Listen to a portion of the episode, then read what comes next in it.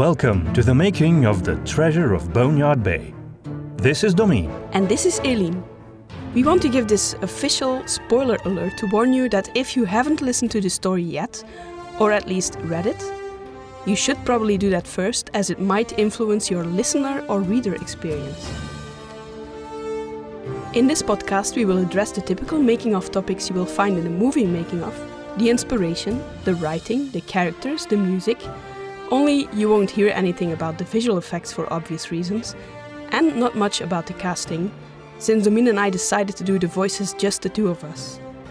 Although some of the characters and voices were, either consciously or subconsciously, inspired by existing characters or actors. We'll start off talking about how the story started growing, and I think Domine is the best person to tell you more about that.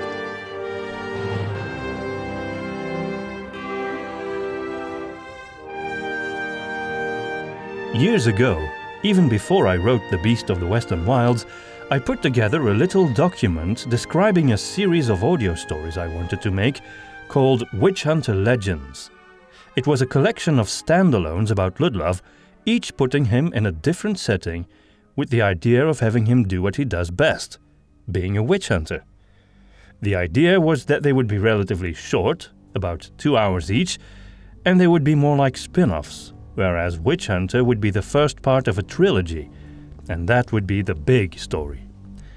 So I made a list with a number of story ideas, most of them very, very condensed to a few lines.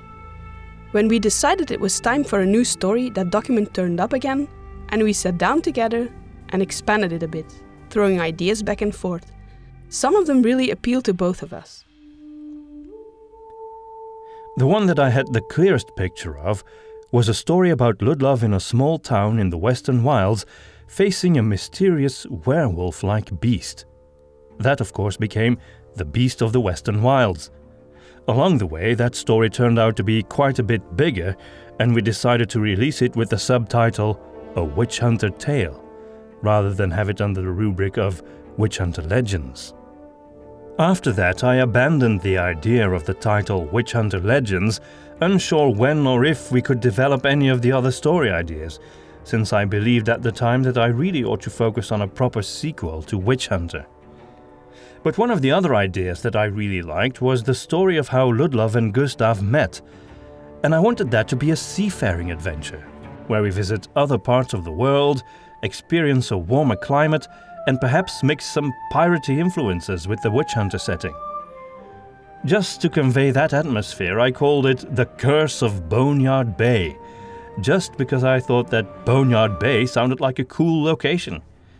I didn't have anything more than that, and so I left it there and began to write the sequel to Witch Hunter instead, which was going to be called The Word of Wolfen. I wrote the first 150 pages or so of The Word of Wolfen in 2020. But after a while, I got stuck. During brainstorming sessions with Eileen, a lot of great ideas came out, but at some point, I came to feel that the overall plot was lacking. I looked at it and realized my story was too plot driven, railroading Ludlov along a string of prophecies and quests rather than have him act like a real protagonist and I began to have the unsettling feeling that the whole thing would have to be rewritten from scratch. In the meanwhile, I had been going through a similar experience with the story Prince of Truth. It was too much like a Narnia story, and based on Domine's suggestions, I rewrote it so it took place in a fantasy world. But that made it a story set in a fantasy world in which two children escape to a fantasy world. So this made it a bit too complex, which took some strength away from the characters. Uh, moreover, I thought when I reread it, it came across too much like it had some on the nose messages in it, while I actually hate that in other stories. So the bottom line was that we both felt we needed to rekindle our motivation after that. With the prospect of the word of Wolfen in mind, we decided to finally launch our Patreon page, not knowing what to expect. When people began to actually sign up for that, we realized we had to deliver something substantial. And we had to do it soon. At that time, however, we were still struggling with the word of Wolfen, which was looking like what musicians call the difficult second album. That's when we decided to go back to the Boneyard Bay story idea, thinking that this would be a smaller story but one that would be a lot of fun. I got freed from the headache of rewriting The Word of Wolfen for a while, and we found ourselves really excited about delving into this fresh new project, intended as something smaller before we returned to the trilogy. Little did we know at the time that Boneyard Bay would become bigger and more ambitious than the original Witch Hunter. We did get some setbacks. Around New Year's Eve 2021, I wanted to wrap up Boneyard Bay. I pulled some kind of writing marathon and finished the story. That was the evening when Eileen got ill. Eventually, she wound up in the hospital with pneumonia and came out all right, but she had told me she didn't like the ending. It felt too rushed. I had time to let that sink in, and I knew she was right. Shortly after that, I got ill too. Home from work with two small children, I had the time to think about the plot. After Eileen got home from the hospital, the doctor gave her three more weeks' time off from work to recover. She'd taken on a job to help us cope with the financial challenges that the COVID situation had brought along for our company. It wasn't a good start of the new year. I was in bed and on the couch for days. I even got injections to prevent blood clots, so there wasn't much I could do. So we used that time to really take an honest look at the story and eventually we could put our finger on what could be fixed. I started outlining again and Domine then started to rewrite. We announced the delay to our patrons and fans on YouTube, who were all very supportive. There was even one guy who said, Take all the time you need, just make it awesome. And yeah, up till then, with that ending, it was okay at most, but far from awesome. That's when we added a more epic version of Tubalbar's revenge, changed the finding of the treasure scene by losing the pirates and making it more intimate. We added queens Queen Sintrasha, added the tunnel slicers, the pirates, the monsters, etc. I remember during one of the brainstorms that Domine suddenly threw in, what if the Witch Hunter Order turned up? My eyes grew wide and I suddenly saw it a great ship arriving, a kick ass battle between scores of pirates and witch hunters. It was perfect. From then on, I started healing more quickly, and when I returned to my employer, she said I looked more healthy than the year before. I guess she was right. I hated that time in the hospital, but after I got cured, it felt like our story got cured too.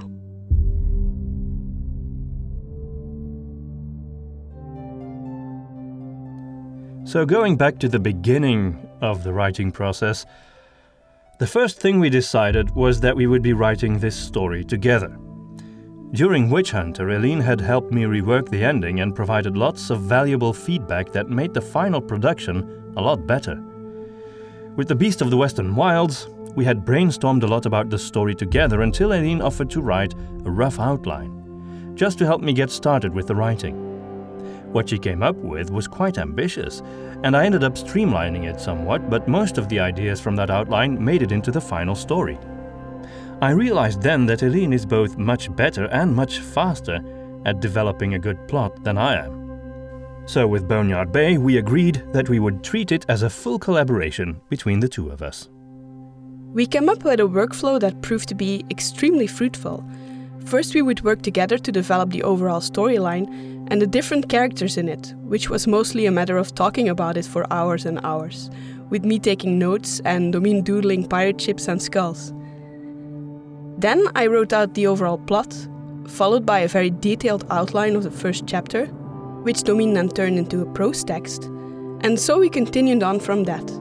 Me detailing each chapter as we went along, and Domine writing it out as descriptions and dialogue.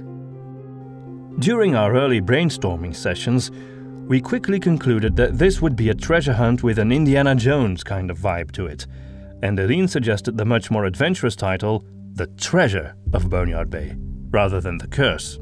She also came up with the idea to make it the story of how Ludlov graduated from Witch Hunter School, and we already knew it would tell us how he met Gustav Finsterdunkel. Inspiration came from movies like National Treasure and Pirates of the Caribbean, but also The Hobbit and even The Rescuers. Yes, the animated movie about the mice saving a little girl in the swamp. In fact, fans of the Hobbit movies will notice lots of little nods and references to them in Boneyard Bay. We couldn't resist putting some Skyrim references in there as well. The little wings just happened, you know, sometimes from Domine's side, sometimes um, they were there in the outline. Some that were over the top got halted by Domine while writing, and others by him were cut in the final editing. But some made it through. Treasure Island was another story I had in the back of my mind, as well as The Voyage of the Dawn Treader from the Narnia Chronicles, mostly for the aesthetic feel of these stories. Aline and I agreed that we wanted to avoid some standard tropes from adventure stories, not because they're bad, but because we didn't want this to feel like a carbon copy of other treasure hunts. One was overemphasizing the MacGuffin storytelling device, a term that refers to some valuable item that everyone in the story wants to have and that changes hands all the time. This concept works well in many movies, but the idea of the treasure being found, stolen, and retrieved again and again and again was just not what we wanted to explore, as in reality, it often just becomes dull and frustrating. We also didn't want to introduce a rival group of treasure hunters that would constantly be on the heels of our heroes, leeching off of their success or using more brutish tactics to achieve the same results, like the Sean Bean character in National Treasure. We simply felt that this idea was a bit overdone and would burden us with the introduction of too many characters at once. We also really wanted to tell the story from Ludlov's point of view, and that was simply not compatible with showing the activities of a rival group following them. Of course, you will notice that at least part of the treasure does get stolen by pirates at one point, and our protagonists are indeed followed by a group of people who want the treasure for themselves, but this is treated more as a late revelation rather than a consistent thread of the plot.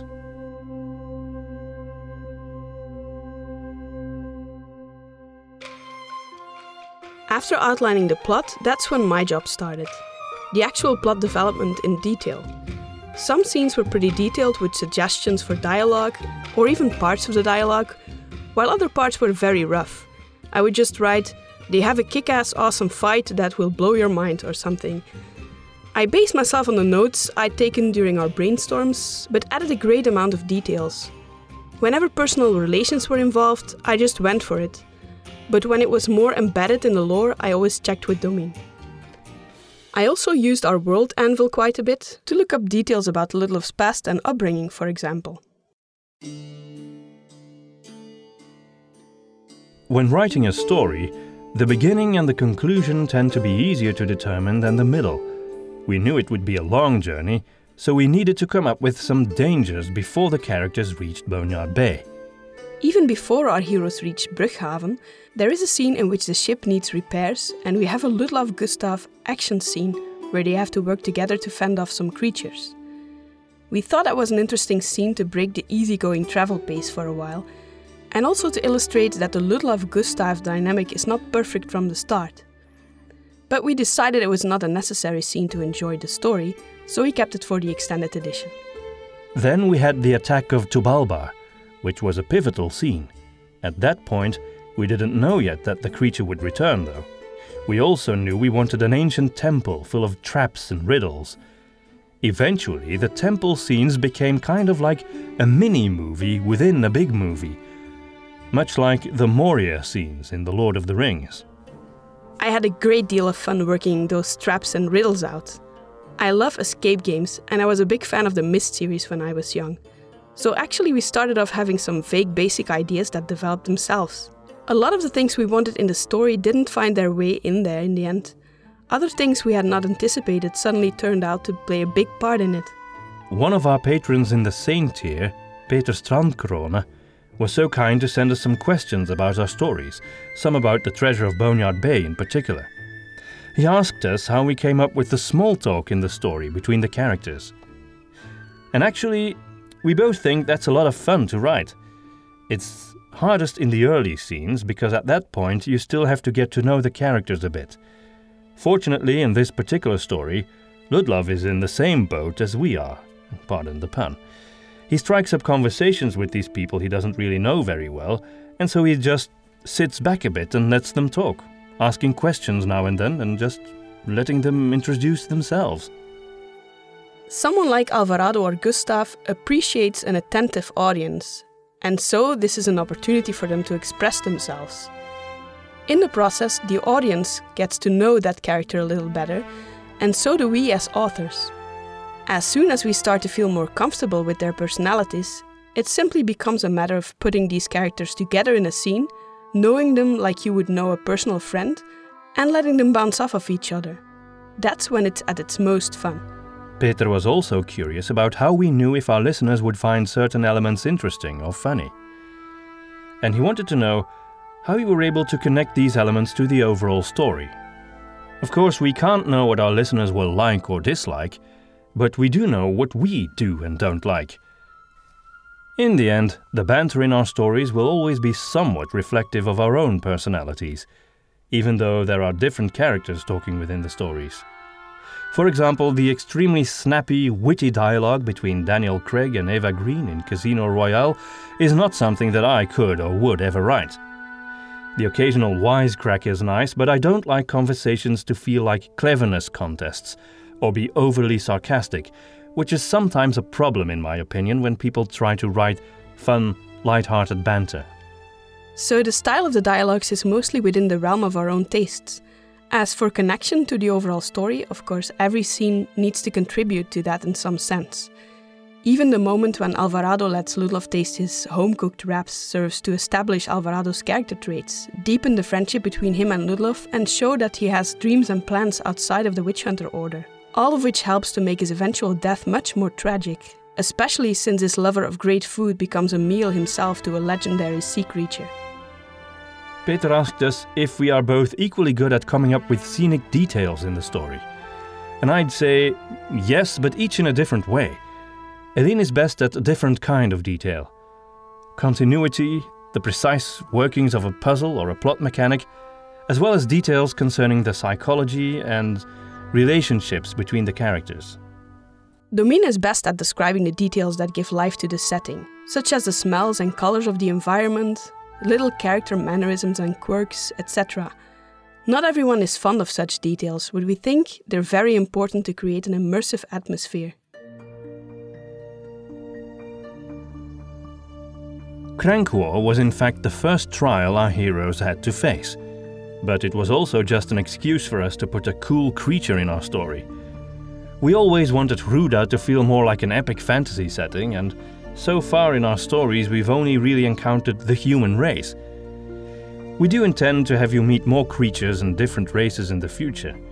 Krankwo was such a legendary beast that just seemed cool.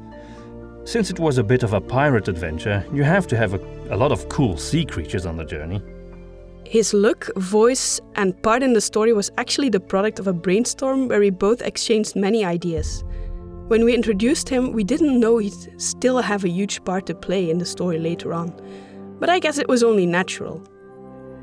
He was way too cool to just have him show up as a guardian of Garadoso and then just leave him be for the rest of the story. In that case, we could have actually cut him out for the extended edition. Now he plays a pivotal part in the end battle.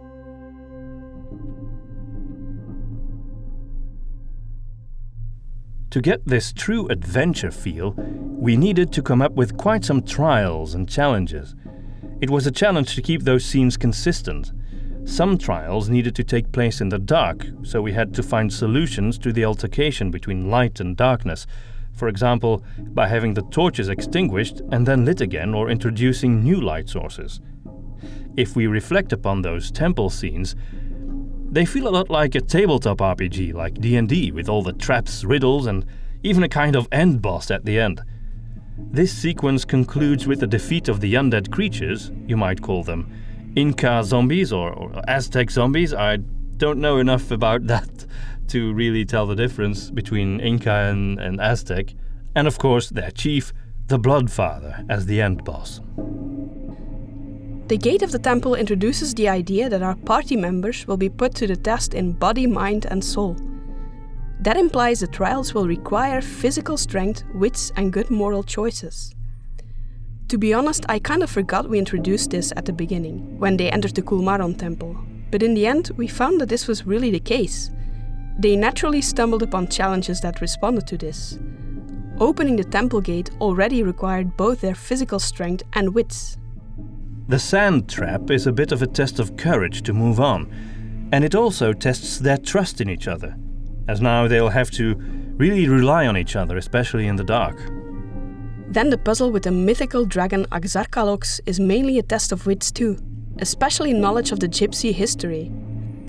Then it also involves a bit of physical trial. Navigating in a pitch black, dangerously cluttered room is a challenge in itself.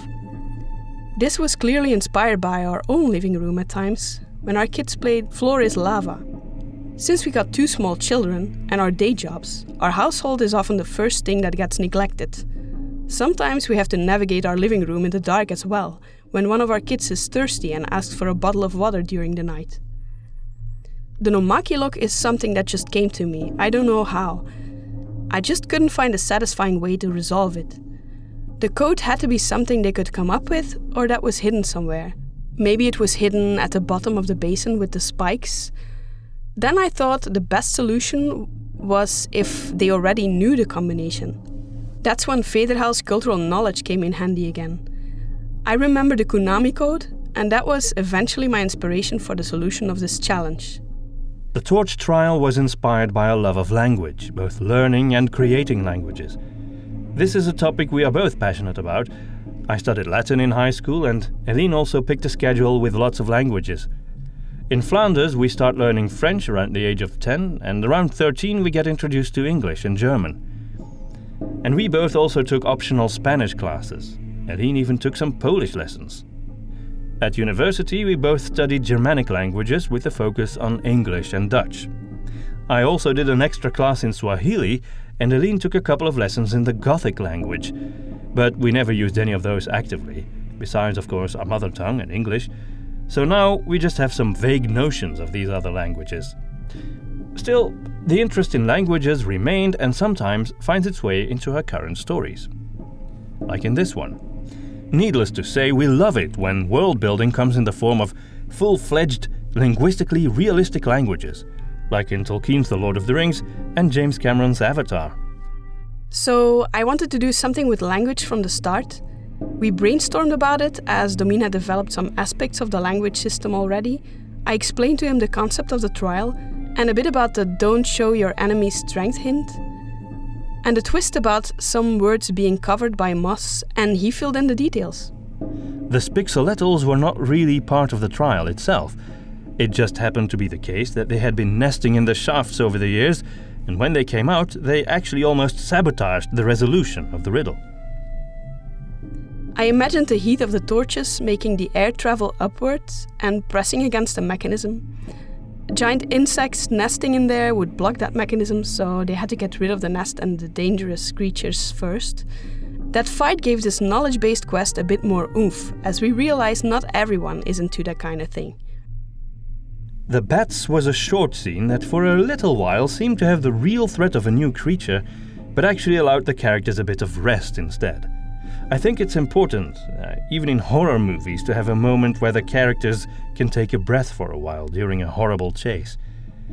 This part leads into one of the last trials, the tree, and it marks the boundary between the darkness of the temple and the indoor staircase and the more outdoor setting of the tree.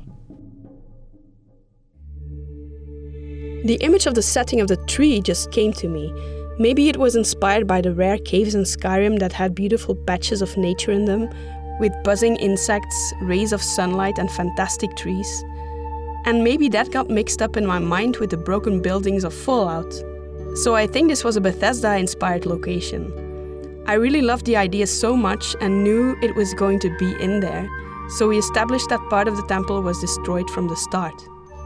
We think that on any epic journey, you need to have moments of discovery, where the characters are the first people in centuries to lay eyes on a glorious sight.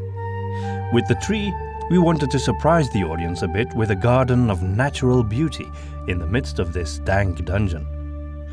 There's a nice riddle here too that would be right at home in one of the point and click adventure games we both enjoyed when we were younger.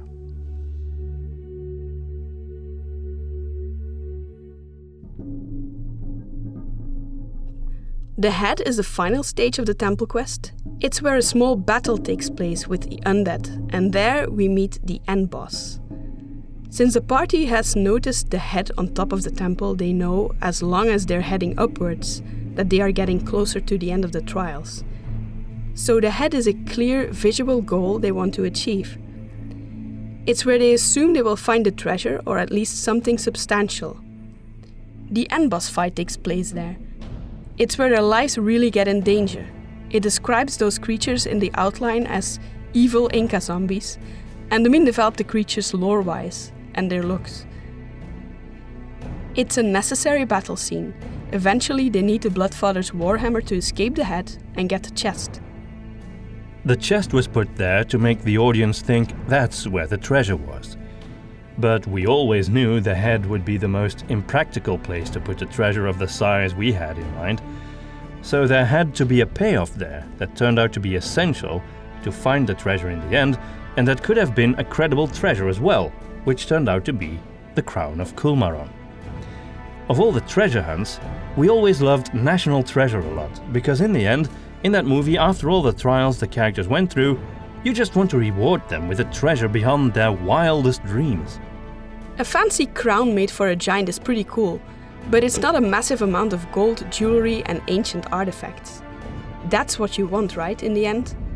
So we made sure the crown was an essential part of the trials, and here's where the soul mentioned at the gate comes into play, as they don't just have to make a practical decision here, but a moral one as well.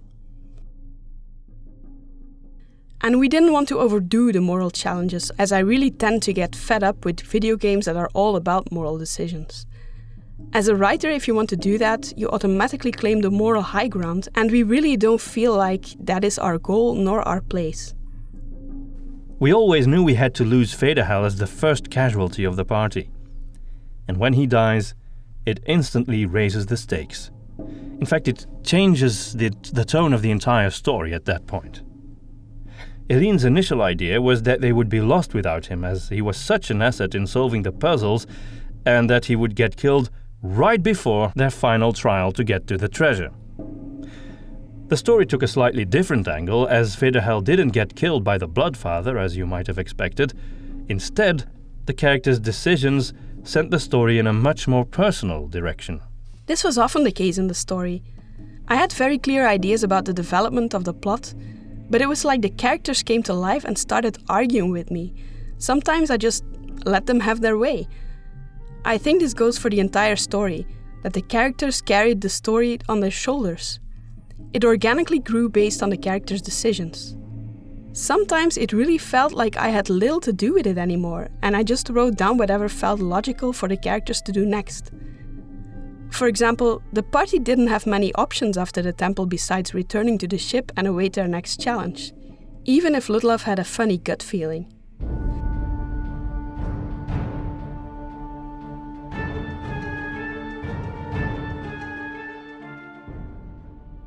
We talked about cliches and tropes in one of our storytelling podcast episodes.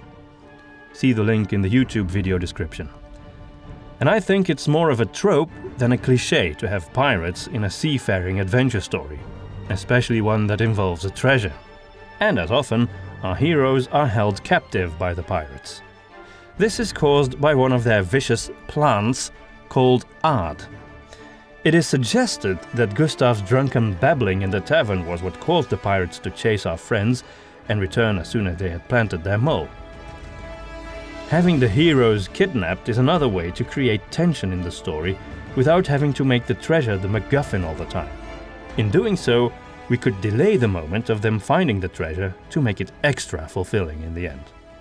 In the end, it's the return and revenge of Tubalbar that turns up as a sort of catastrophic opportunity and saves the heroes from the claws of the pirates, albeit causing grave collateral damage in the form of the destruction of the Theresia and Alvarado's life. We had both grown to love him as a character and wanted to give him an epic heroic ending. I loved Domin granting him a ceremony and a post mortem title. This event also got Cotignac's crew thinned out and gave our heroes some time while the pirates regrouped behind the scenes.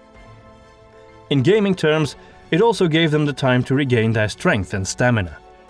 We also introduced the family of Carlos the fisherman as friends and saviors. This brought back a bit of the charm and travel vibe that we got on the way to Boneyard Bay, albeit with a more melancholy undertone. We also discover what the regular townsfolk of this place are like, which gives Boneyard Bay a slightly different atmosphere. I love the atmosphere that Domine came up with for Boneyard Bay. He introduced the fact that the entire town was built up by wrecks and that there was so much wood that they didn't use fires to create light, only lanterns for safety. Still, it had this rough, piratey feel to it that made it completely unique. It reminded me of Bree a bit. In the end, it's a very typical pirate town. I think it was actually inspired by an illustration that I found online, as well as the city of Lion's Arch in Guild Wars 2.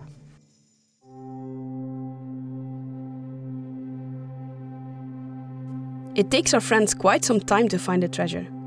This is another typical treasure adventure trope, one that we find really works. You look forward to them discovering the treasure while you can enjoy the ride of riddles and puzzles to get there. We also thought it was important to have a treasure of significant size. It had to single handedly repair the poor state the economy of Seven Peaks is in at the start of the journey. Since you know what's at stake politically, you also know the treasure can't be a small box of Sintrash's jewelry. Domine came up with the aquatic theme of the cave, which I really liked. It made me think about the fourth Pirates of the Caribbean movie in a way. It gave the finding of the treasure an otherworldly feel that reminds the audience that it's not just any treasure hunt, but one in a fantasy world. Ivan Dutch's music works perfectly in that scene.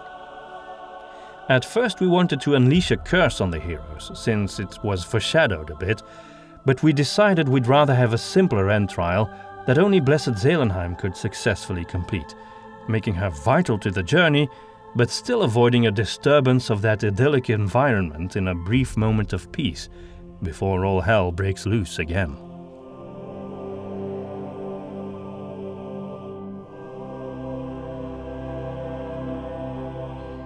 At first, we didn't plan to do a final confrontation with a whole bunch of pirates. Our first version went like this we had Cotignac along for the journey, even as they discovered the treasure. Then, in the treasure room, because Cotignac totally disregarded the precautions to prevent being cursed, he ended up becoming a creature they had to defeat in order to break that curse. Cotignac was almost unrecognizable as a human, but there was just no satisfying way to deal with this confrontation. The foreshadowed curse is still there in the final version.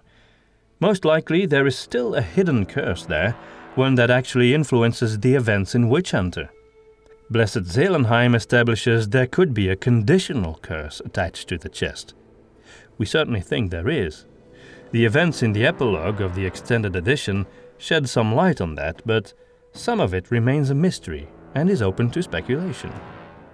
We both love big epic end battles, after all, we love The Lord of the Rings and The Hobbit, both the novels and Peter Jackson's movies. The idea to have one of these at the climax of our story came surprisingly late, though. As the story was developed, we had a vague idea of having an awesome fight between two giant monsters, just because we thought that was cool. And after having killed Alvarado, I just couldn't go on killing Chapelle. We always thought it would be natural to have all new characters who didn't show up in Witch Hunter killed. But after Federhel and Alvarado, I just couldn't. I thought it would be awesome to end her story on a mysterious note. Is she still alive or not? At first, when we still had a small battle planned in the treasure cave, a mysterious vigilante would track them down and save Ludlov's life. That person would be an amazing dagger thrower.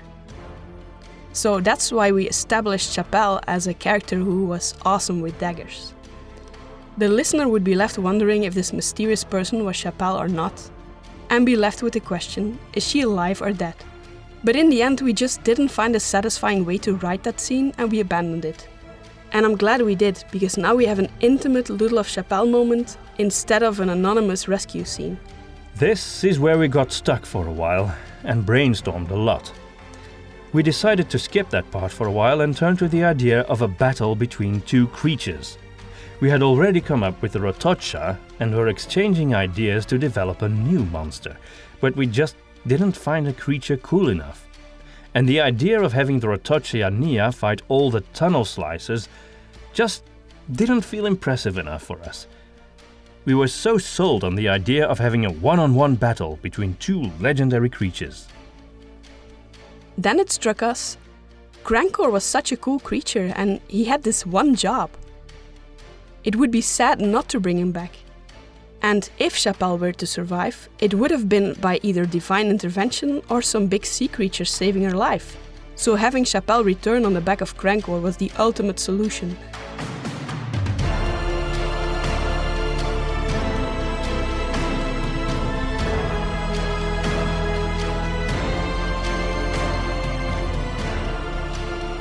And the music for that part by Dane Leonardson was just perfect. I got goosebumps when I first heard the edited scene. It was the perfect end for such an epic, multi layered battle full of enemies, heroes, and creatures.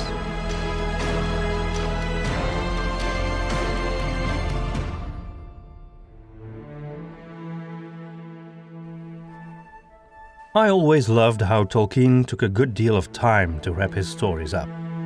Elena and I always agreed we wanted to include that journey back and the impact of the quest on Ludlov as the main character. We thought that was really important. First, we wanted to lead them back by another road, passing Marnossa and then go back through Goldor on horseback and with a cart. We knew that by then they would have lost the Theresia. But in the end, the story just took another turn, and our friends retraced their steps by the sea with the threat of Tubalbar being taken out.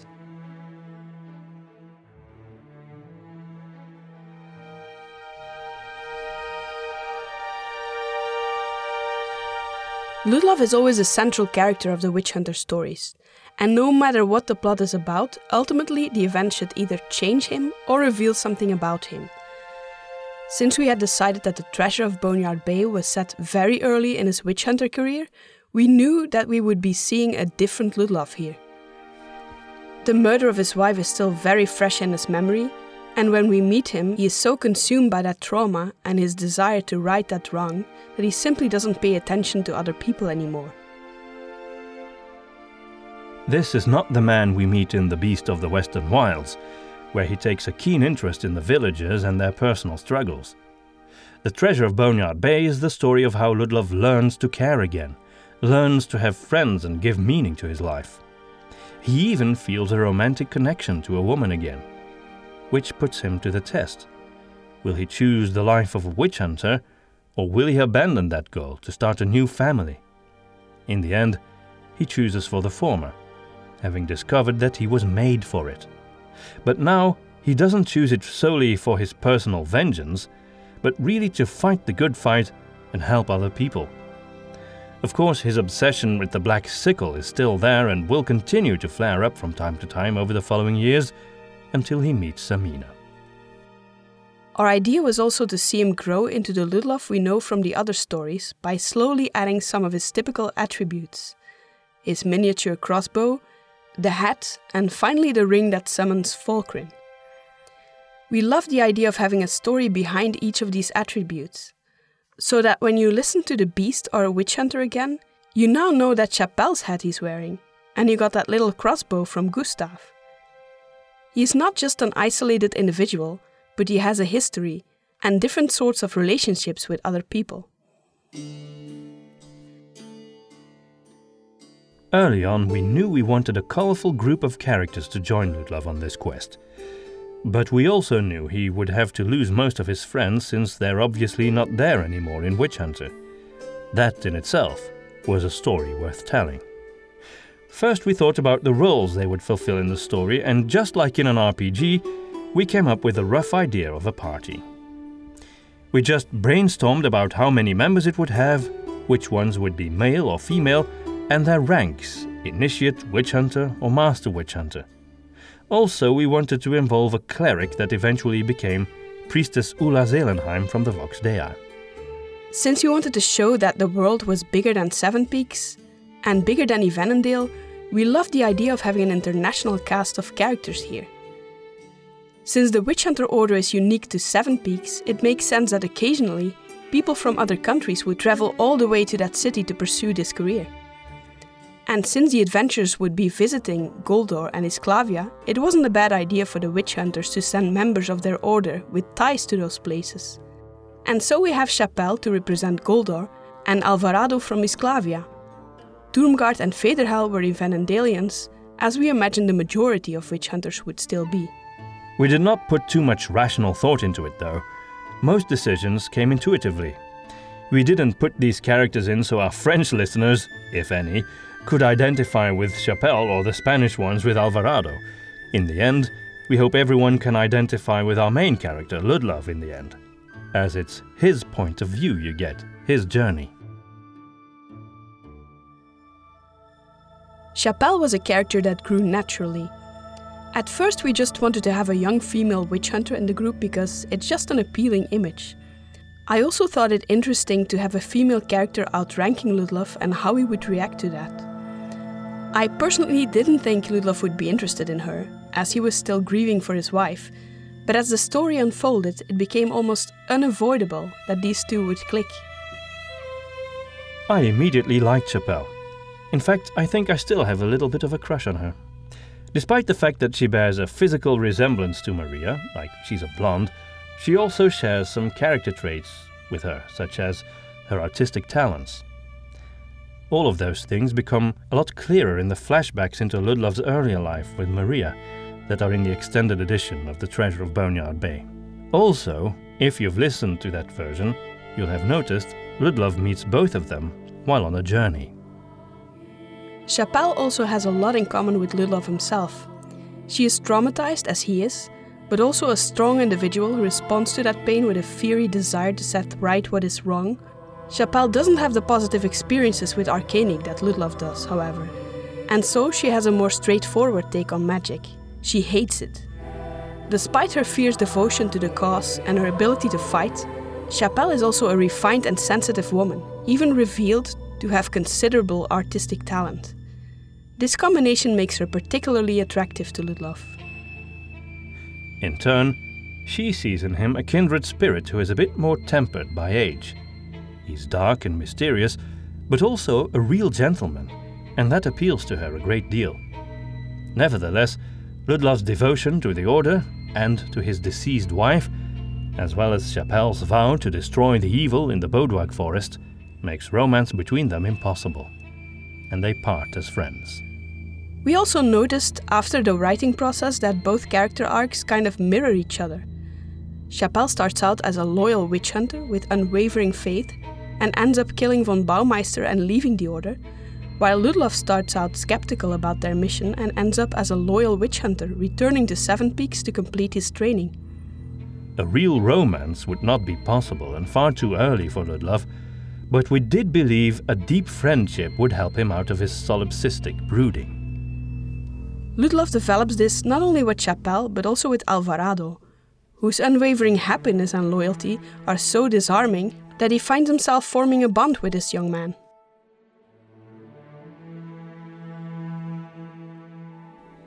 We knew that the idea of a dashing Mediterranean man with a charming smile who loves wine, food, and women was a big cliche, but it was a cliche we love and completely embraced in this character. At times, Alvarado serves as a comic relief, but he is one of the most important reasons why Ludlov doesn't turn into the brooding anti hero cliche.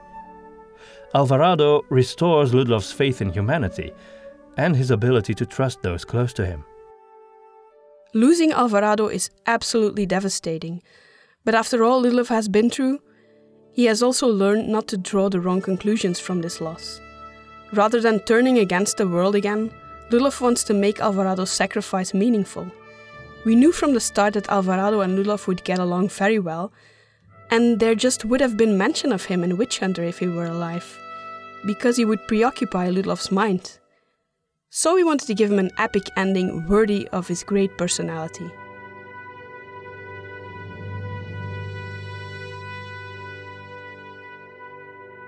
In the typical RPG party setup, you need to have a character to be the strong one, and of course another one to be the smart one. These roles are taken on by Turmgard and Federhel respectively. In each case, of course, we wanted there to be more to the character than just their D&D statistics. We already knew the party would be led by a stern and judgmental witch hunter master, and so we turned Turmgard into his annoying sidekick. He follows his master everywhere and always agrees with him, hoping to receive praise and validation, but instead he's treated as a lapdog. It takes a long time for him to be shaken out of that illusion, but when he wakes up, Turmgard discovers he has far more to offer than he himself had ever imagined. Federhel, on the other hand, is a carefree character. He has a great deal to offer the party due to his book smarts, but he also has a wide eyed, innocent quality. He comes from a simple background and has little real world experience, but nevertheless he enjoys the adventure as if he's reading it in a book rather than being exposed to the dangers himself. Von Baumeister starts off as their leader, but eventually turns into the first villain they have to deal with while the story gradually introduces greater villains to the party, like Cotignac, El Padre, and Ad. In a way, the story naturally grew into an RPG campaign much more than we intended. I guess we only realized it when we started listening to it as a whole. Besides the Witch Hunter Order, the Church of the Goddess is represented on this journey as well. And for that, we have the character of Blessed Ulla Seelenheim. History is full of living saints, but how rarely do we encounter them in modern storytelling? In this case, we really wanted Seelenheim to be a pure and holy person without turning her into a one dimensional caricature whose only attributes are niceness and purity. And so she became the party's main fish out of water character. She belongs in a quiet atmosphere where she can pray and study, but her ability to lift curses puts her on this journey. At times, she is extremely uncomfortable out in the wilds but she always makes the best of it, even when she's terrified and exhausted. She also becomes a mentor figure to Ludlov. Like Lady Hoskif, she represents the mother he never knew, but unlike Hoskif, Seelenheim is a soft and gentle person, comforting him when he has doubts and fears. Finally, the character of Gustav Finsterdunkel is essential to this story. While Ludlov strikes a bond with Alvarado and Chapelle, the only friendship that lasts beyond the end of this story is the one he forges with Gustav. They are an unlikely match, however, since the two couldn't be more different. Nevertheless, we think they complete each other in a way that makes for an interesting dynamic. Gustav is also the catalyst of the story. He makes things happen. He launches the quest with his statuette, he is the one to summon Tubalbar with his cannon, and eventually he holds the key to the treasure and their whole endeavor. Of course, there is good and evil in the world of Hruda. Von Baumeister is the first one to confront us with that. He shows us the dark side of the Evanendalians and the Witch Hunter Order. While Lady Hoskiv in Witch Hunter is led astray by evil, but struggles with it and in the end seems to regret at least some of her decisions, von Baumeister clearly decides to succumb to it completely. Like we said, von Baumeister actually turns into the first villain of the story, unless you count the seagulls and, of course, the razor mods in the extended edition. And as our heroes level up, they encounter bigger and meaner villains. Ad as a pirate mole is something most of you will probably have seen coming. It wasn't meant to be a surprise or twist for the listener, more like an extra challenge for Ludlov in his journey to make a fair decision about trusting people or not. Ad is also the one who shows the dark side of the Flatlanders. He's kind of the anti Gustav, who is, of course, a good guy at heart. Ad is just plain evil. Eline had a party writing bits of brutal dialogue for the pirates.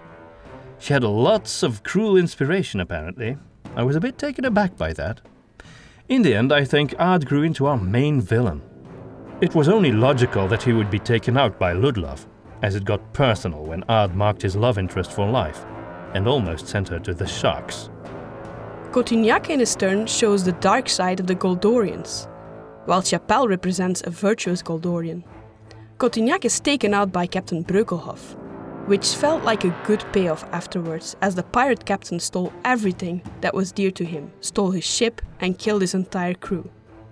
El Padre is a higher ranked villain, but much less of a personal threat.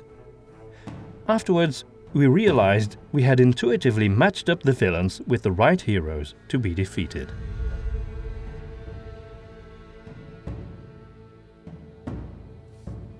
The treasure of Boneyard Bay expanded the world of Hruda and obviously needed some new creatures in it. And those were a lot of fun to come up with. Tubalbar is probably the most important creature in the story, since he returns to take revenge, like any cool creature from horror movies. He makes their journey more difficult, but also helps them escape the pirates near the end of the quest. Tubalbar was not really a villain, but every seafaring adventure needs an awesome sea monster. A giant sea serpent was perfect to break their idyllic cruise and turn it into a nightmare from the start.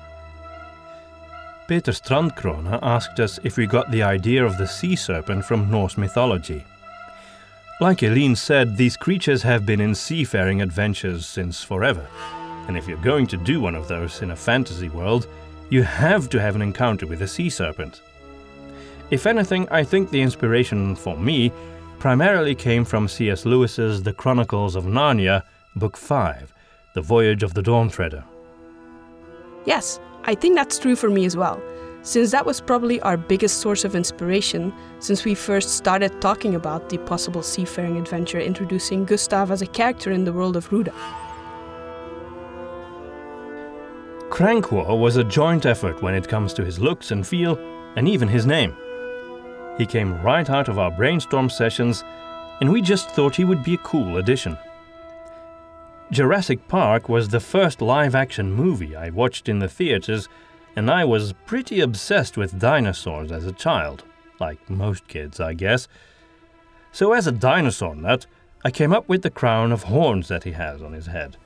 And I guess there's also a bit of the mind flayer in there from Dungeons and Dragons, which itself was inspired by Cthulhu, I think. Eileen wanted to give it a Cyclops kind of look and thought of the double crab like pinches.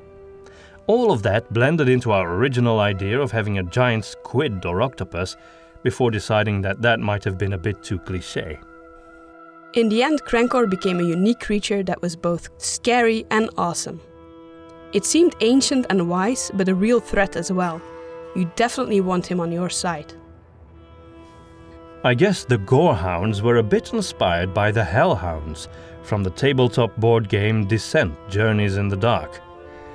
We just wanted to make the pirates more of a threat by having them ride these saliva dripping, awful rabid dogs from hell. Maybe the wargs from the Hobbit movies, and the dinosaur Carnotaur, the Carnotaurus, was an inspiration as well. I always thought the idea of a carnivorous creature with horns an intriguing image since in nature, horned creatures are usually herbivores. For me, the Rotocha Yania was basically a giant mole rat from Fallout. For Domin, the rat ogre from Warhammer was an inspiration for that creature. Besides the teeth and claws of a rodent, the creature had gorilla like arms. The eyes were sewn closed. That's just one of those horror movie cliches that must have been used here and there. It stuck with me from a short story by Dutch author Paul van Loon about a witch named Luna whose eyes were sewn closed by the villagers to keep them safe from her curses. Another Dutch author, Thomas Olde Heuvelt, borrowed that idea for his novel Hex, which is translated into English, so probably more well known to you. After all, eye contact can be intimidating, and the idea of a creature having a hold on you by staring at you is an intriguing one. I came up with the name of the creature by playing around with Google Translate. I often translate words into different exotic languages and then just combine words or syllables that sound good. I believe that's how we came up with Tubalbar too. Domin has the final say when it comes to character and creature names and lore elements, but he liked the ring of Rotocha Yania, especially because it was a name in two parts. In Belgium, parents often give their children two first names or a compound of two names because that sounds fancy. So it was fitting that this legendary beast fit for a pirate lord would also have a name like that. But had we named it Jean Jacques, that would probably have made the creature a bit less scary.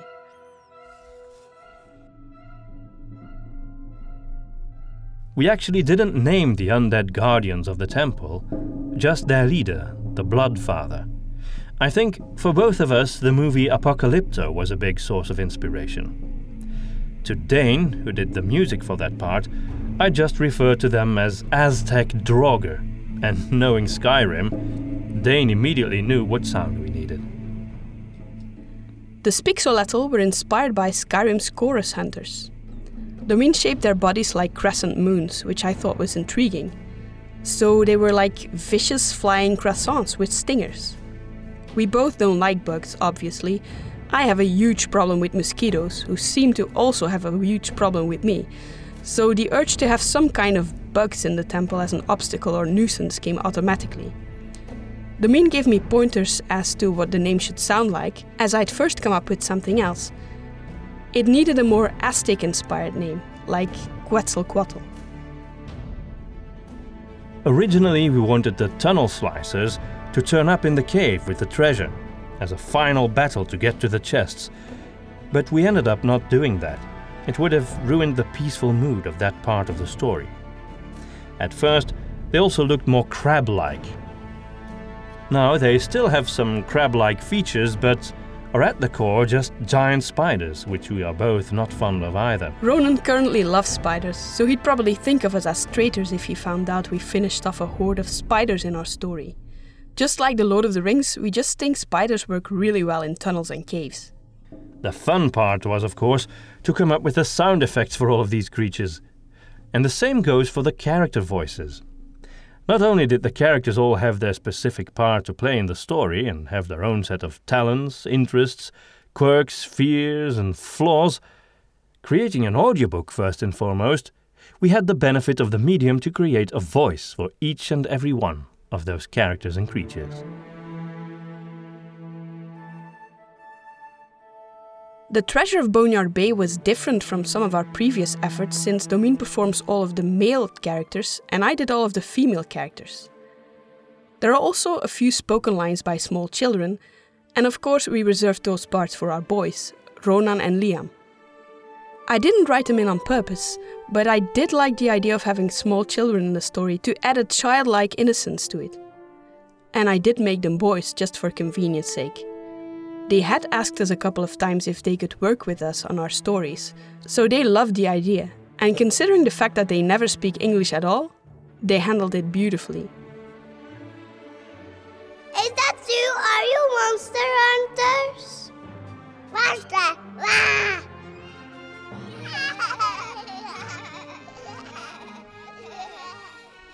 We chose for this approach of using basically two voices since Boneyard Bay has the biggest cast of characters of any of our productions so far, and we realized it wouldn't be feasible to cast a different actor for each part.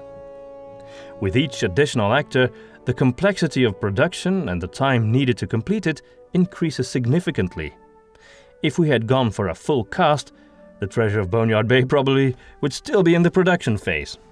Of course, some of the roles we performed were already familiar to us. Getting back into Ludlov's voice, for example, was a joy as always. It almost feels like he's a separate entity living in my body at this point. Initially, I considered making his voice a little less gruff, indicating that he was a bit younger during the events of Boneyard Bay. But it just didn't feel like the Ludlov I had come to know and love so well when I did that. So I just ended up performing him the same way I always had.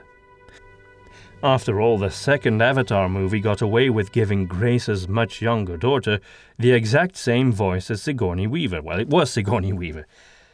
And by the way, some people sound the same for the biggest part of their lives. Did not the poet Vigilus write that at the center of every man's eye is a black circle? There is darkness in the midst of our gaze that expands when we look into darkness. For me, Lady Hosketh was the easiest character to get into since I had already played her before, although it did take some getting used to again, as it had been quite a while. It also took a bit of trial and error to get back to that original voice, but it helped that my first scenes in the story were with this character. That made it slightly easier to get back into it. Fear not, Ludlov. Blessed Zelenheim is already written to me. I will ensure that the Queen's wishes will be honored. It was the same for me with Lord Adomir. That was a character I had already played, albeit a while back. His voice is really my tribute to the late Sir Christopher Lee, whom I've always admired. Irene made me do a number of retakes, though. She's tough but fair, and the end result is better. Initially, my Adomir didn't have quite the same air of authority he had in Witch Hunter. I had to stand up straight and stick out my chest to perform this character. Astounding. Even the shopkeeper has survived. In the original Witch Hunter audiobook, the part of Gustav Finsterdunkel was played by Aaron Bodanovic. Oh, alright. How's that ring working out for you? You know, the the one I gave you once? The the one that connects you to the to a bird?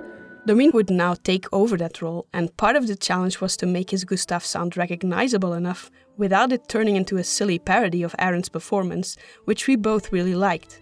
I decided not to worry too much about sounding like Aaron and instead focused on my own performance. Gustav has a Dutch accent, and I apologize to all of our Dutch listeners. I know it's quite an exaggerated one. But then again, he's also a flamboyant character. Oh, please, call me Gustav.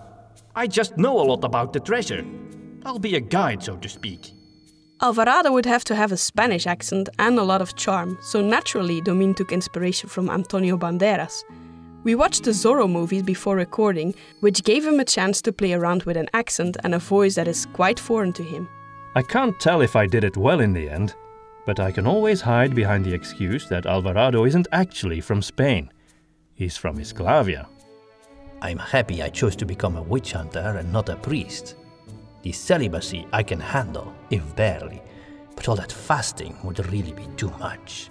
For Chapelle, we really wanted to avoid the trap of a French accent that sounds like something from a comedy sketch. Her character needed to sound believable and be able to project both toughness and gentleness. We wanted to avoid the use of a very explicitly French R, and instead made her sound more like an actual French woman speaking English. It's some sort of symbol, one of many I saw in the woods of Bauduac. We found the perfect example in the voice of the character Leliana from the video game Dragon Age Origins. I had to show Eileen some YouTube clips because, while she had played Dragon Age, she'd never met Leliana since she had everyone killed in the village where you're supposed to meet her. For the dirge at Federhel's funeral, we did go for a French r, which Peter was at first opposed to, but we felt it was only natural since the song was actually in Chapelle's mother tongue.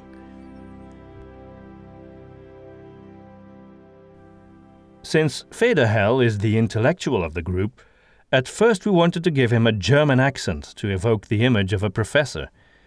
But when I tried it, it sounded too stereotypical and made him come across as a bit snooty. Therefore, I wanted to go in a completely different direction.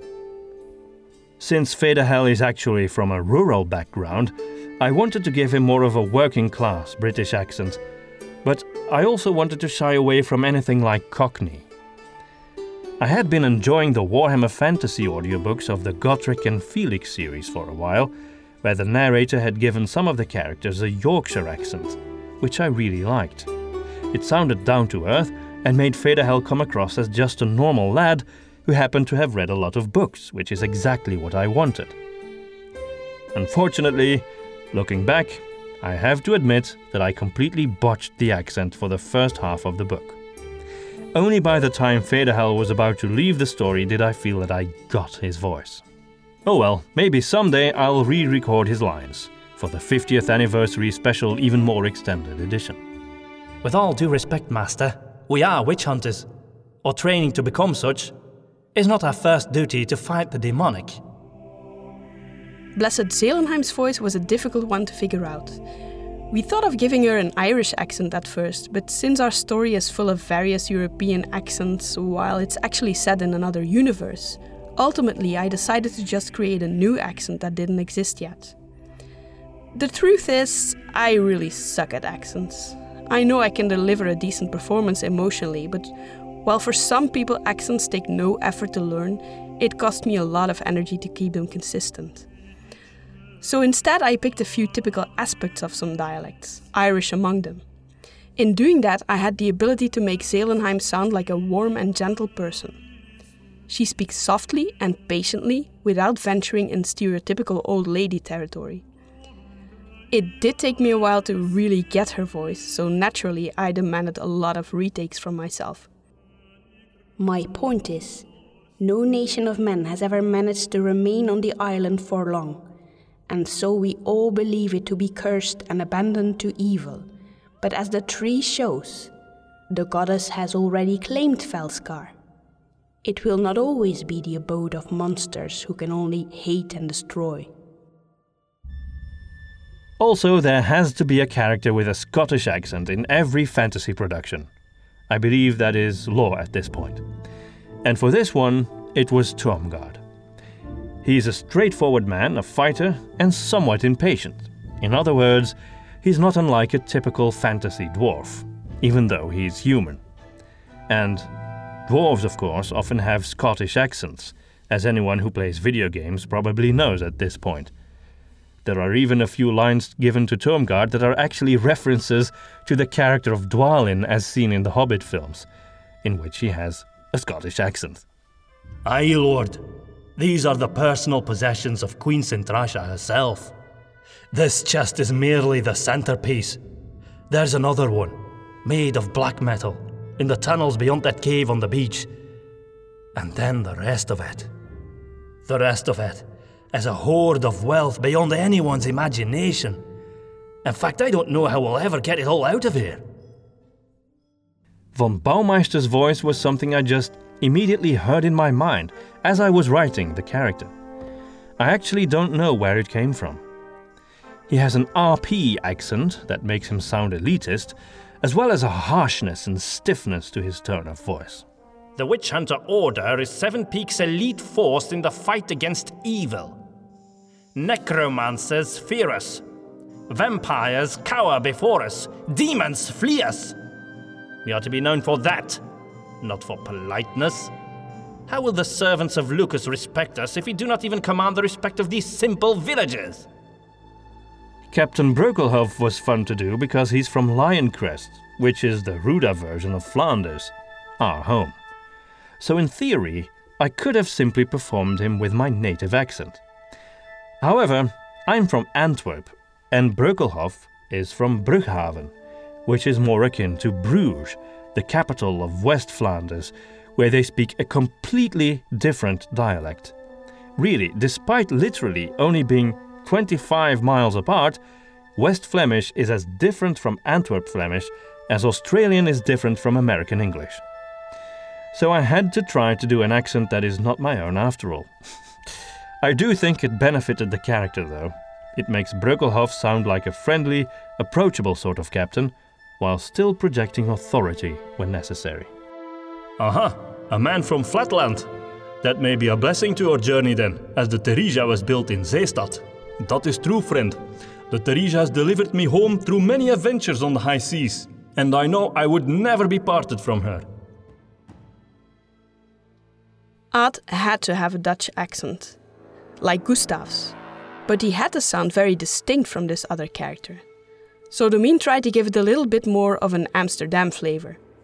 But since I'm not Dutch, I'm not very good at distinguishing these different dialects.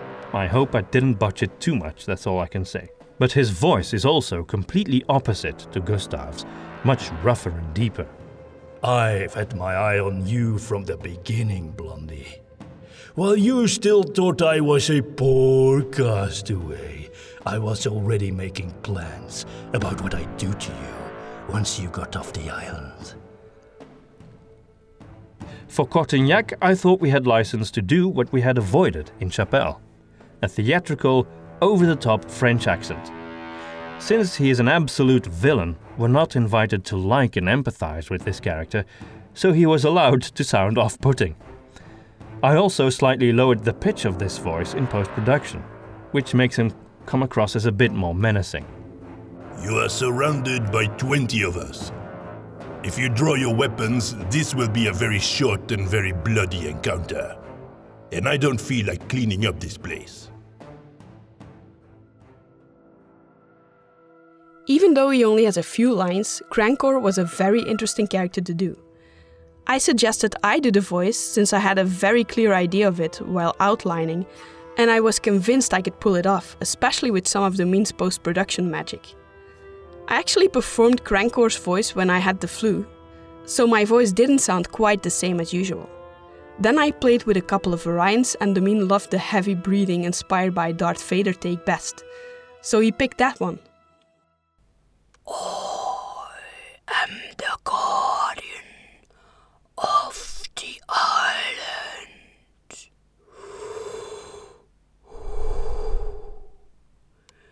Do you come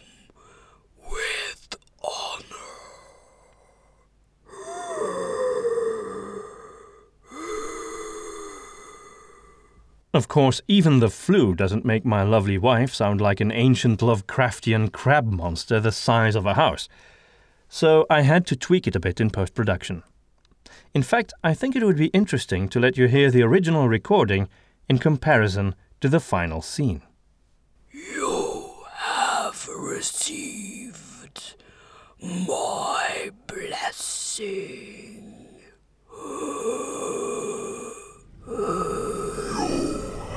Have received my blessing.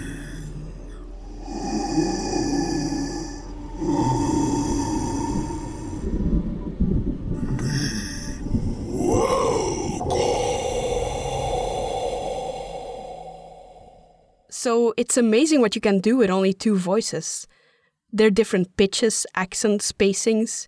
You can make your voice sound older or younger, like when I did the farmer girl at the beginning of the journey. Don't be an idiot, Ferdinand.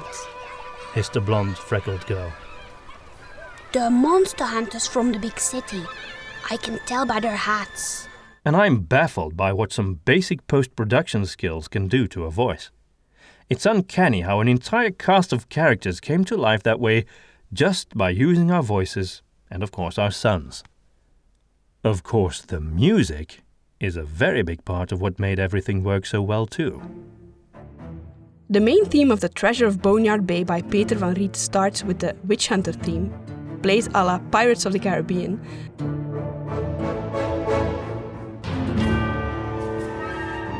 Then moves into a bold, adventurous melody, totally epic.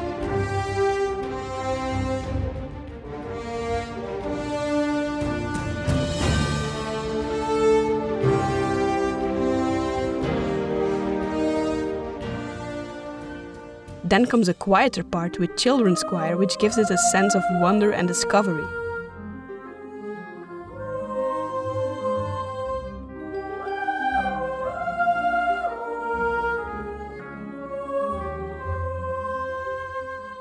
Peter also created an alternative version with an acoustic guitar that adds that relaxing Mediterranean feel.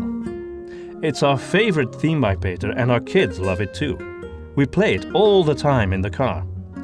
It kept on inspiring us during the writing process, and we just didn't have the heart to cut it anywhere in the story, so when it plays, we usually just let it play till the end.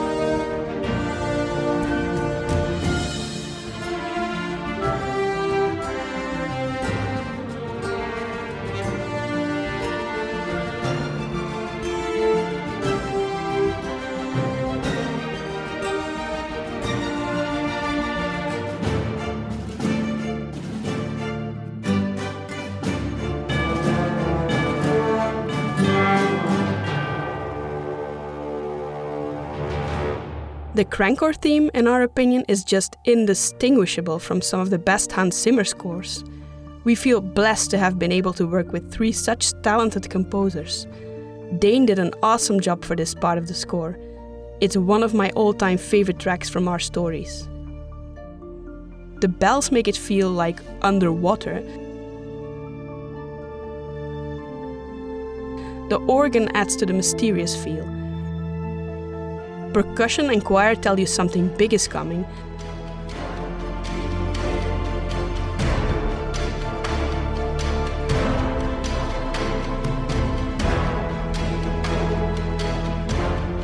Then there is a satisfying finale with the melody that bursts free.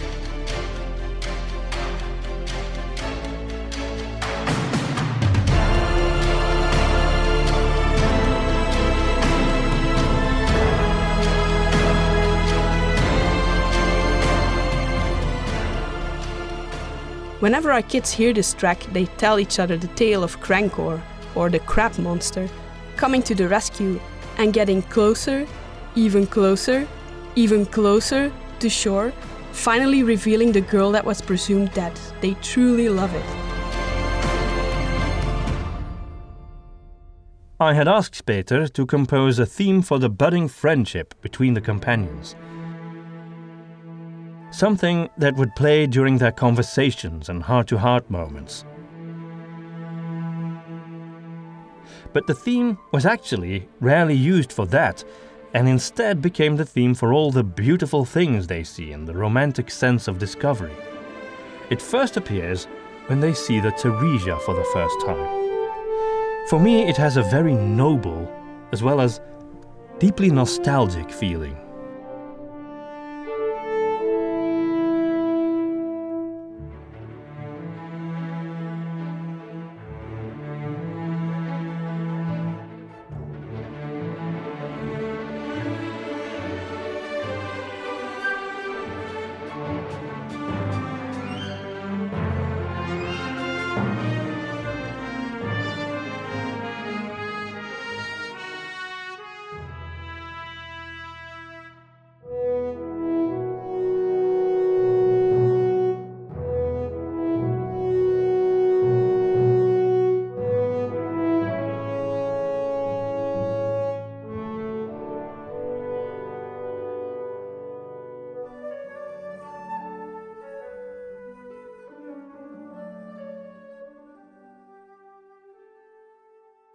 During the outline process, I came up with words and a melody for Chapelle to sing at Federhel's funeral. I always used to love writing lyrics when I was young, and since I couldn't write any notes, I just sang the melody and tape recorded it or wrote small dots that I somehow could translate back into notes without them being actual notes. Eline did the same thing for The Beast of the Western Wilds with the Song of the Bog Witch. I always loved the tales, poems, and songs in Tolkien's work so I was all for it. I can't believe that there are people out there who actually skip them while reading his works. Domine proofread the song and made one small correction to it. His French is much better than mine, as his father's a retired French teacher. This tiny little detail did not only correct my lyrics, but improved the rhyme and rhythm. I recorded it and sent it to Peter. The first version sounded awful, since I thought it more important to keep the grief in my voice while singing than to actually try and sing it well. Then Peter got inspired by the song, ignoring the bad vocals for a while, and suggested a few changes to the melody.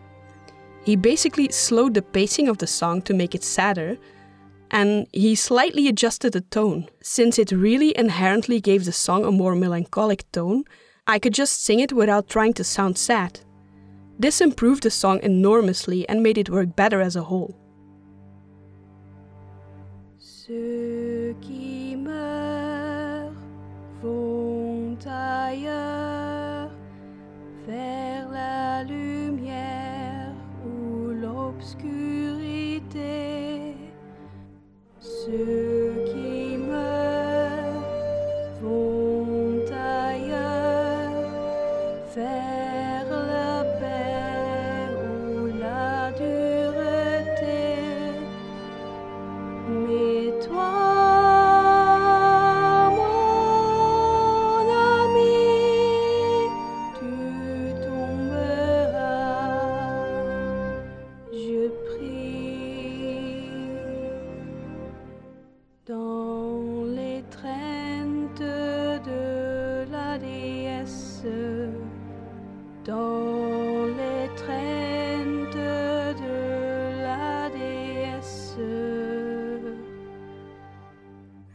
If the dirge doesn't break your heart during the scene where they bury Federhel, then Peter's beautiful music definitely will.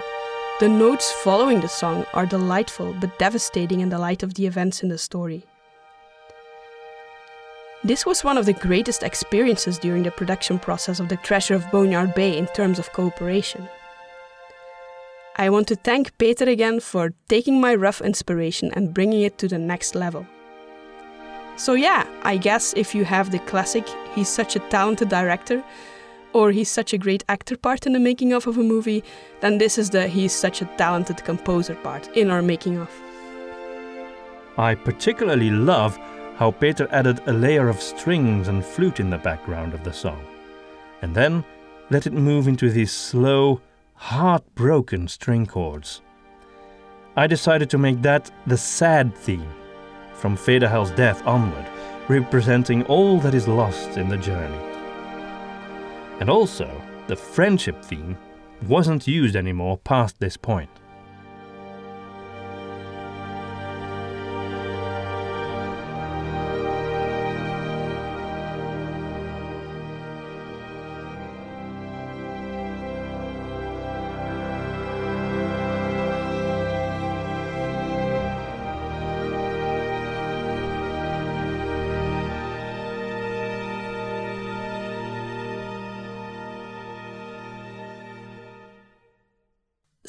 The music helped a great deal in developing the mood of the story. As the tone in the story changes, so does the music. I also love how he worked with three talented composers, and still, when we listen to all of the music from the story as one big soundtrack, it really feels like a consistent whole.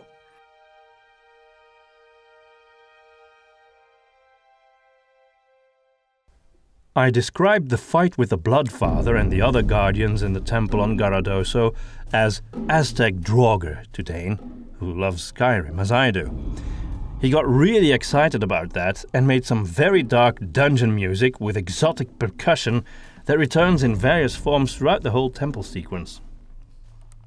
Inspired by James Horner's Apocalypto and Avatar scores, I voiced the creepy whispers that go myself, which was fun.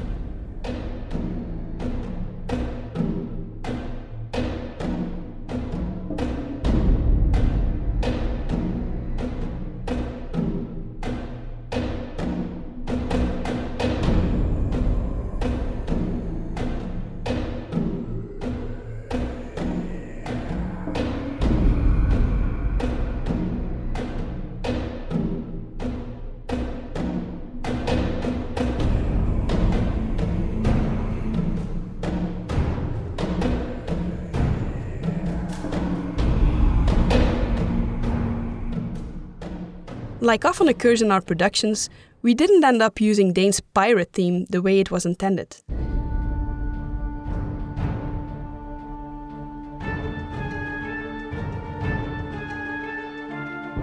It was another gorgeous Hans Zimmer like track that just works so much better when used at the appearance of the Vermilion Viper. It had so much power and domination that I found it fit the order very well. Dane's music did so much to that scene.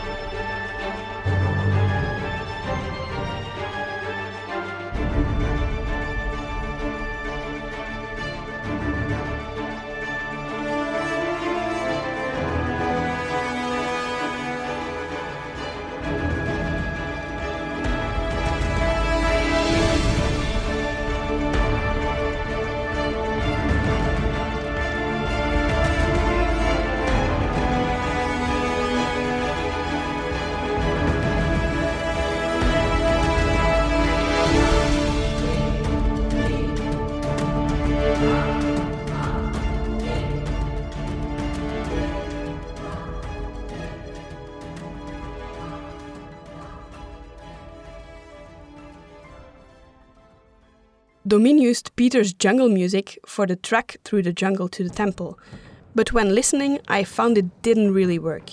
Although I loved the music, it just felt too high paced and threatening for a track scene.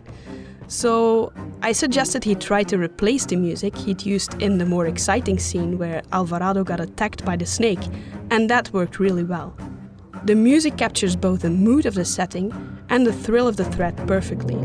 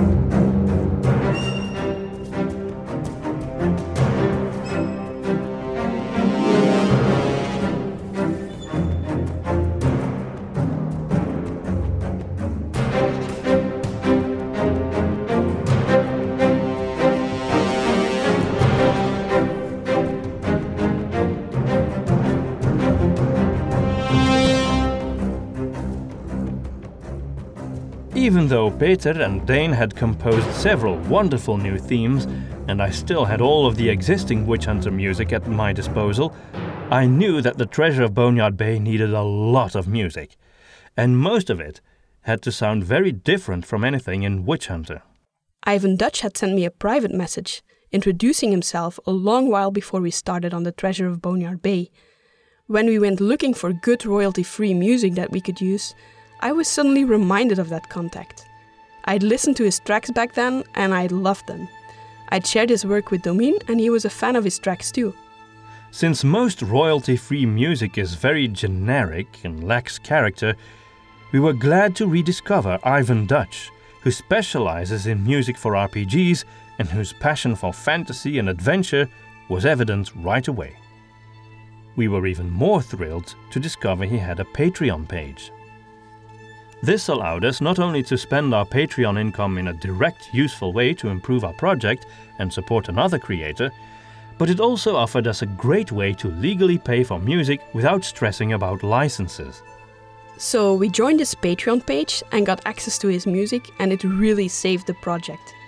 We recommend all of you games masters and dungeon masters out there to become patrons of Ivan Duch. You'll pay a very reasonable amount for great music that's definitely worth the money. I think in a world where most creatives are struggling to get by and monetize what they create, he's found a fair and great way to do it. Ivan Duch had so many great tracks to work with. He had a rural countryside music for the beginning of the journey.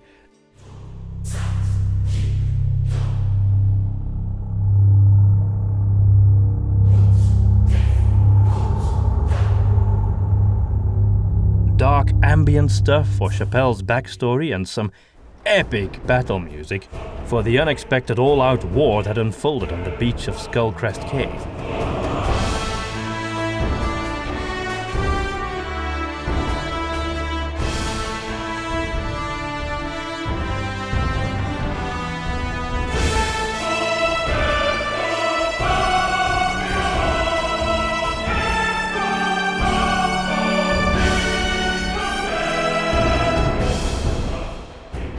And he keeps making new music, so we're already looking forward to the next project.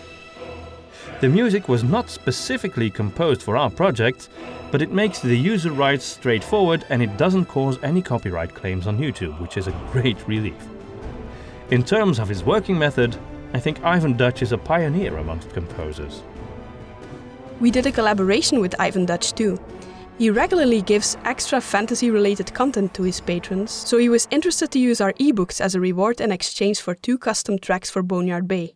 In the end, we decided to launch Boneyard Bay earlier than they could be delivered, but we made chapters with these alternative tracks for the finding of the treasure scene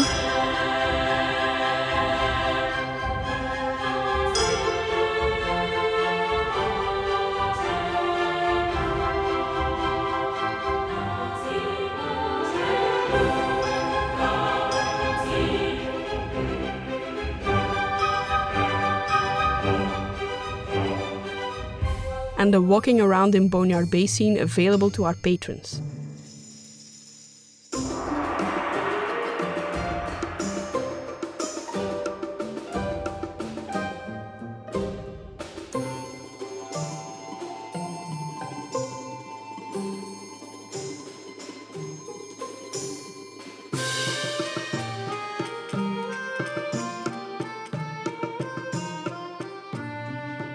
In the end, the Treasure and Boneyard Bay tracks were added to one of his albums, so we're glad our story inspired great music that many RPG players will be able to enjoy for years.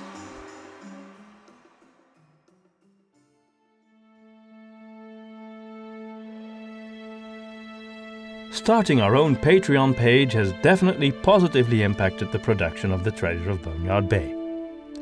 Of course, there is the accountability, since we no longer just did this for ourselves, we had to show a lot more commitment than before. It gave us the extra motivation to work harder, faster, stronger, better. We were also able to purchase some plugins with our earnings. One of the plugins made it easier for Domin to create credible acoustics and reverb. For example, fitting for a cave environment. This also saved him an awful lot of editing work, and of course, we mentioned the music of Ivan Duch that we directly pay for with our Patreon earnings. We hope that our Patreon platform will grow in the future and attract many supporters from $1 to $50 a month that we can please with extra and early content and exclusive merchandise. It would be great if one day we'd get enough financial support to make audio epics not something we do on the side after our working hours and the care of our children, but as our daytime job. We have tons of outlines just waiting to be developed into audio stories that we're really excited about working on. That's not just stories set in Hruda, but there are completely new settings to discover as well. We'd like to thank all of our Patreon supporters. Our guardsmen and captains of the guard.